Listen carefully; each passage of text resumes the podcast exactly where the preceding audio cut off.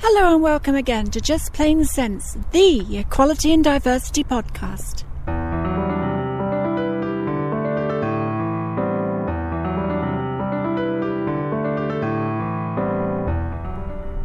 Hello again, I'm Christine Burns.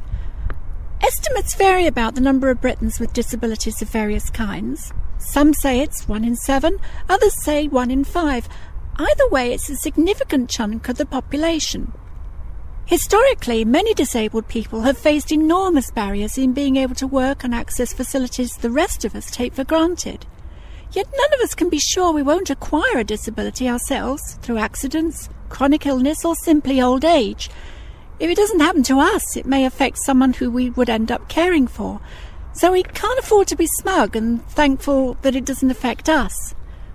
One person who knows the barriers very well is Lorraine Gradwell, who recently received an MBE for her extensive work in the field. Lorraine is Chief Executive of Breakthrough UK Limited, a Manchester based social enterprise led and controlled by disabled people, and which specialises in helping people access work. Well, I've come along to Lorraine's offices in Manchester, so let's go inside and talk to her. Lorraine, thank you for uh, making the time to speak to me. Um, if I can start with a little bit about your personal circumstances. You grew up in uh, Middlesbrough, is that right? Yes, well, I was born in Middlesbrough um, and I, I, lived in Middlesbrough in, in, my early years. I caught polio when I was three. Um, but I, I, don't think I could say I grew up in Middlesbrough. Um, when I was eight, I went to a boarding school which was in, in North Yorkshire and I was there for four years. And then when I was 13, um, I spent two years in hospital having having some corrective surgery. And I didn't actually live at home full time, if you like, till I was 15 and a half. So I'm not sure where I did my growing up, to be honest.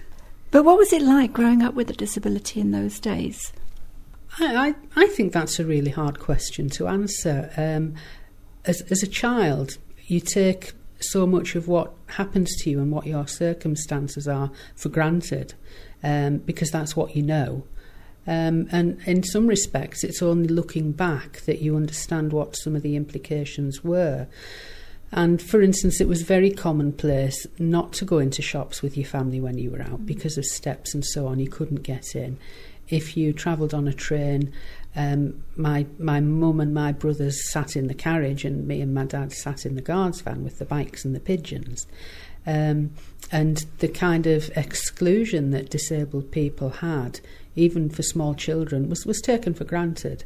And uh, as, as I say, uh, I took it for granted. It was it was the feature of my childhood, and it's only now I understand how unnecessary and unacceptable that kind of situation was. And my own memory from the fifties, because there was a lot of um, disabling illness like scarlet fever and polio, as, as, as, you say, around was that you would see children in, in, in class with perhaps calipers on. So that's my enduring memory of, of what disability meant at school. Did it affect your education? I, th- I think it must have done um, because I had. Well, my education is a bit of a tapestry, really. Um, I had a home tutor when I was six, and had that home tutor. So that, that was one to one tutoring, if you like, three times a week. Um, and then I went to boarding school. Um, but boarding schools for disabled children, they're not generally noted for their academic excellence. Although I did do the 11 plus while I was there at my family's insistence. The school weren't going to bother with it for me, didn't think it necessary. And then, as I say, I, I spent I spent two years in hospital, and when I finally got to mainstream grammar school, which was because I'd passed the 11 plus. Um, I only had six months to go to the to the O levels as we did then, so quite quite um, quite a rich and varied education. But I think academically it could have been much more rigorous. What led you to becoming an activist? Oh, circumstance and coincidence, probably. I used to compete in sports in athlete in, in well swimming mainly and competed at a national level and an international level. And I came to college in Manchester as as part of my post school education and met with people who were involved in the disabled sports in Manchester. And this was kind of in the early 80s when issues around equal opportunities were becoming quite quite prominent and organised. And Manchester was um, a, a, leading area where the development of disability politics was happening, and and I happened to know some of the people who were who were involved in that, and they just kind of gradually sucked me into it, and that's how that's how I got involved, and and and made some enduring friendships out of that, and and and forged a career out of it as well. So very very helpful and it's good to see that disabled sportsmen and women are getting a higher profile now. Oh goodness, it is so much more high profile than it was when I was competing in the um, early to, to mid seventies. We're giving clues about our ages here, aren't we? Um, and the, um, the the kind of coverage that sports and the, the disabled athletes get today, we, we had none of that, absolutely none of that. So tell me now about about Breakthrough. You're you're the chief executive of Breakthrough. How was that set up? Breakthrough was the result of um, very, very early partnership work between Manchester City Council and um, disabled people's organisations in, in Manchester. There used to be something called the Disabled People's um, Subgroup, which was part of the equal opportunity structures in the town hall. And there was some work done around employment and employment support. And basically, what disabled people were saying to the City Council was that the kind of support they'd been funding, i.e., sheltered workshops, was really no longer appropriate, and they needed to be looking at supporting people into mainstream work. And the, the, to cut a long story short, the result was a proposal that the city council set up um, an employment support team to help people find mainstream jobs, and um, a training team to help them prepare for that. They also set up a company that would be controlled by disabled people who could be contracted with to provide those services. And the end result was breakthrough. And I was appointed to make it happen. So all this really coincides with the, the, the, emergence of the first Disability Discrimination Act. But that's always struck me as moving rather slowly. I think the progress of the Disability Discrimination Act was dreadfully, dreadfully slow. There were somewhere between 13 and 15 attempts to get mm. the legislation on the books, and the government of, of both persuasions was reluctant to do it. Some people say it was only brought in eventually because the government knew if they didn't support it as a government bill, then a private member's bill that was more stringent around disability would succeed because disabled people's lobbying was getting more and more successful. Um, so a lot of disabled people, while on the one hand welcoming the DDA, on the other hand, were regretful that it wasn't the full comprehensive anti discrimination legislation that we'd looked for, and that it enshrined things like reasonable adjustments and justifiable discrimination, which there never had been before. Um, so, yes, it was a long time coming, and also when it came, it, it wasn't exactly what most people wanted. I'll come back to that in a moment, but if we first talk a little bit more about disability itself, because there's perhaps a little bit of confusion there, and perhaps people don't really realise the extent to which it affects people in society as well. Um, I, I, quoted in the introduction figures of between one in seven and one in five. So, so first, yeah, are those figures correct, and what do they include, and what don't they include? Well, that's quite a vexed question, really, because it depends who's doing the adding up and what they think they're adding up, you know, how many widgets are there, and so on and so forth. The Disability Rights Commission said that there were over 10 million disabled people in Britain, um, and 4.6 million of those over state pension age, with 700,000 of them being children. And obviously, the issues for disabled children are very much different for disabled people who are over pension age. And, and, and disability increases with age, obviously. Mm. It's a condition of, of infirmity. Um, one third of people between the age of 50 and retirement age are disabled, according to the Disability Rights Commission. Um, so it's really quite difficult. Um, before we had the Disability Discrimination Act, the government had to kind of count people by sickness rates and, and mm. measures such as numbers on benefits and so on. Um, and, and it's like just because people are on incapacity benefit, it doesn't mean that that's the same figure as the number of people who are disabled. And in a way, that's part of the difficulty because when the DDA was being drawn up, The definitions of disability that were used were not the ones that were wanted for anti discrimination legislation, but the definitions that were used were used for things like ease of counting. And so it's, um, it's a legislative device in terms of having a means of counting people and categorising people, really. But it's certainly not in line with the social model of disability that was developed by the disabled people's movement. I was going to come on to that because you reject this medicalisation uh, of, of disability and you look at a different explanation for how it affects people and what we've got to do in order to uh, to tackle that. Yeah. Um, can you just explain a bit more, more for the listeners, though, what the social model of disability actually consists of? I, I often use Manchester Town Hall as an example mm. of illustrating the difference between a medical model or a medical approach to disability and a social model approach.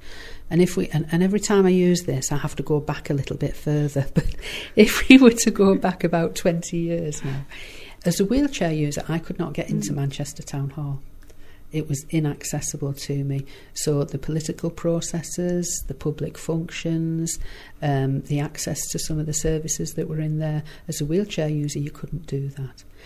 And one of the first big projects that disabled people working in partnership with the City Council did was to make plans and get the City Council to commit to open up the town hall to disabled mm. people. So it provided ramped access to the town hall. It made the connecting bridges between the town hall and the town hall extension accessible. It did a lot of work on automatic doors and, and things like that. And the the result was that after that work had done, I, as a wheelchair user, could access the town hall and people in it. Now, the basis of the social model is that the thing that changed there was not me. I didn't have a new wheelchair, I hadn't been cured, nothing had happened, but the environment had been changed. And, and that's the social model in essence. What it says is that if we have a society that is built and operates in a way that doesn't respond to the needs of disabled people, then they will be disabled. They will be discriminated against. But if we if we do build it in such a way where it's inclusive, people will still have issues. Say, as a wheelchair user, you know, you, you you will have issues and you will have medical issues, but that's a different a different matter in a way. The point is that you are not excluded by society, and by dealing with the environment and the way the environment operates, you can make it as accessible to people as possible. That's a very powerful concept because it transfers the responsibility, doesn't it? It's, it goes from saying you can't take part in society because you have a disability, instead saying we haven't built society the right way for you to take part in it. I think that's exactly so. And if you think back to when we started talking um, with the issue about what, what's changed since I was a child, very much as a child, I knew that my inability to take part in society and to go to school, the same school as my brothers, and so on, was my fault. So, apart from things like the steps, uh, if you are disabled, and of course, being disabled doesn't just mean wheelchairs or, or visible um, disabilities, it can mean many things. What could be the sort of barriers that you face simply in getting to work? Oh gosh, well, in getting to work, um, an, an, inaccessible transport system and, and, and its infrastructure, I think. Um, so it's not just you, you use a wheelchair, you can't necessarily get on a bus, although that's changing these days. But if you can't read timetables because mm-hmm. you've got a visual impairment, if you can't hear announcements because you've got a hearing impairment, um, if you have um, mental health issues and you find um, you know rush hour on the buses to be an extremely stressful situation um, those things are all all issues that would make it difficult to get to work. And I mean they're kind of immediate on the spot issues but also if we think that the education system is not always accessible to disabled people, and so people don't gain the skills and the qualifications that they that would help them take part in the world of work. So they're real barriers, and, and, and again, people who've got jobs very often they don't they don't progress in their careers because a lot of disabled people have um, an entry level job, a low paid mm-hmm. job, and are not not first in line for career development. So there's a whole range of issues that are, are difficulties for um, for disabled people. Um, and, and, and being able to live independently at the end of the day. If you're not in control of your own life and the support that you need to live your life, then it's really hard to turn up for work on time every day. So the disability legislation it was intended to help to encourage organisations, whether they're public sector or private sector, to make some of those accommodations necessary for, for disabled people to take part in society in all in all spheres. What does it actually mean in practice? Um, goodness me, I think I'd be rich if I could answer that fully. But I, I, think I think it's taken time, and it's not that long since we had the DDA. Um, but I think it's taken time for some of the issues around the physical environment to become more mainstreamed.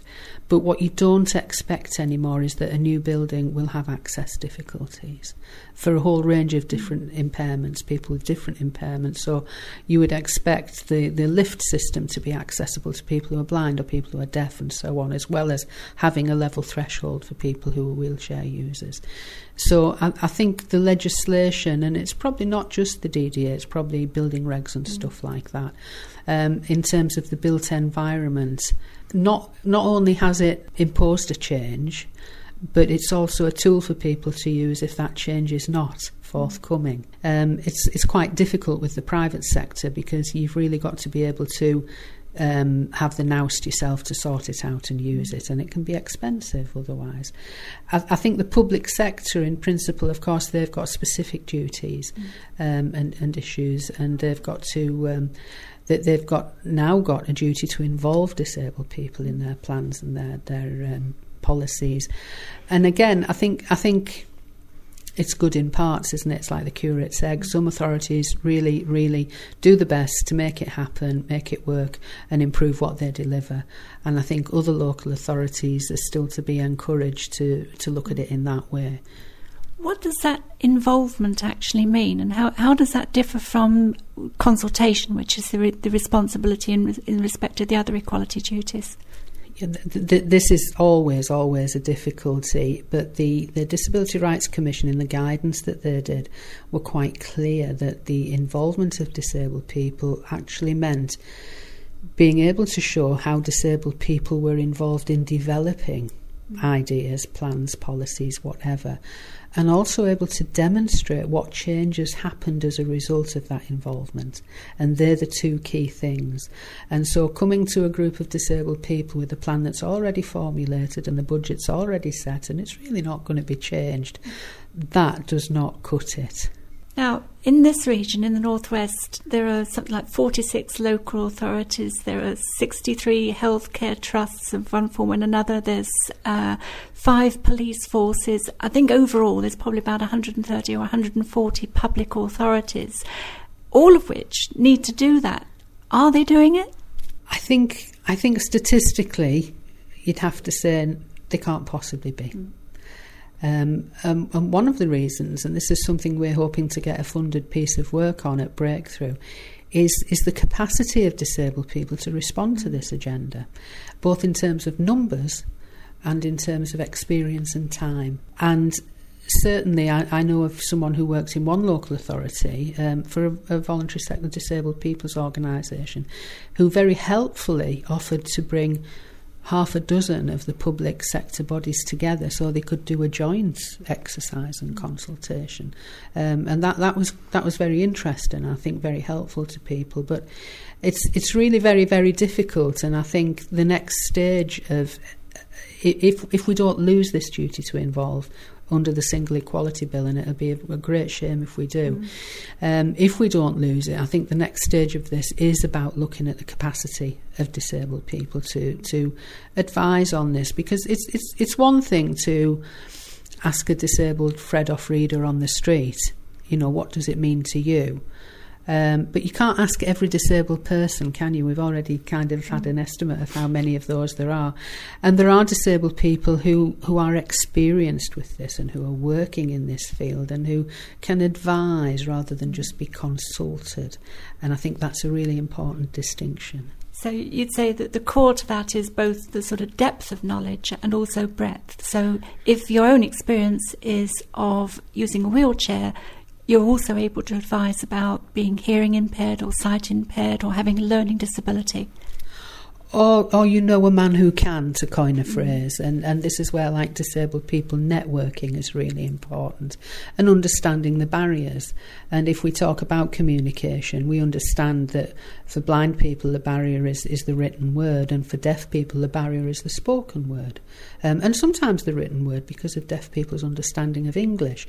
And, and to be able to pull these issues together for a range of disabled people is much more cost effective. It also strikes me that this sort of perceived complexity of the number of different areas that are involved can be something that puts off particularly the private sector. And maybe there's a little bit of worry, worry as well about if you've, let's say you've got a small restaurant and the premises just can't be adapted in a certain way, there's a fear about what happens then. I mean, this is where the issue of reasonable adjustment comes on into it and, and what's deemed to be reasonable. And uh, for instance, let's look at um, menus and restaurants. And if you've got a big chain like McDonald's, it's perfectly feasible to expect them to provide a, a braille menu mm. because they've got the resources. But you wouldn't expect Joe's Caff to provide a braille menu. And a reasonable adjustment, which was given as a guidance at the time, is but you would expect the the staff to offer to read the menu to people if they can't read it. The the issue of making premises accessible is a little bit more vexed, and I'm, I'm not entirely on solid ground there, if that's not a pun. Uh, my understanding is that resources are not always deemed to be a reasonable justification for not making the adaptations. And what would be looked for is something in the planning as to how accommodation could be made you know so it, it, it would be recognised that it would be difficult and this this is by no means any kind of legal advice to anybody um, but it would be expected that plans would be made but perhaps the key is to, to start out with a will to try and see what you can do the, the emphasis perhaps is on reasonable I think the emphasis is on reasonable, and, and part of the difficulty is that no one knows what's reasonable until a judge tells you.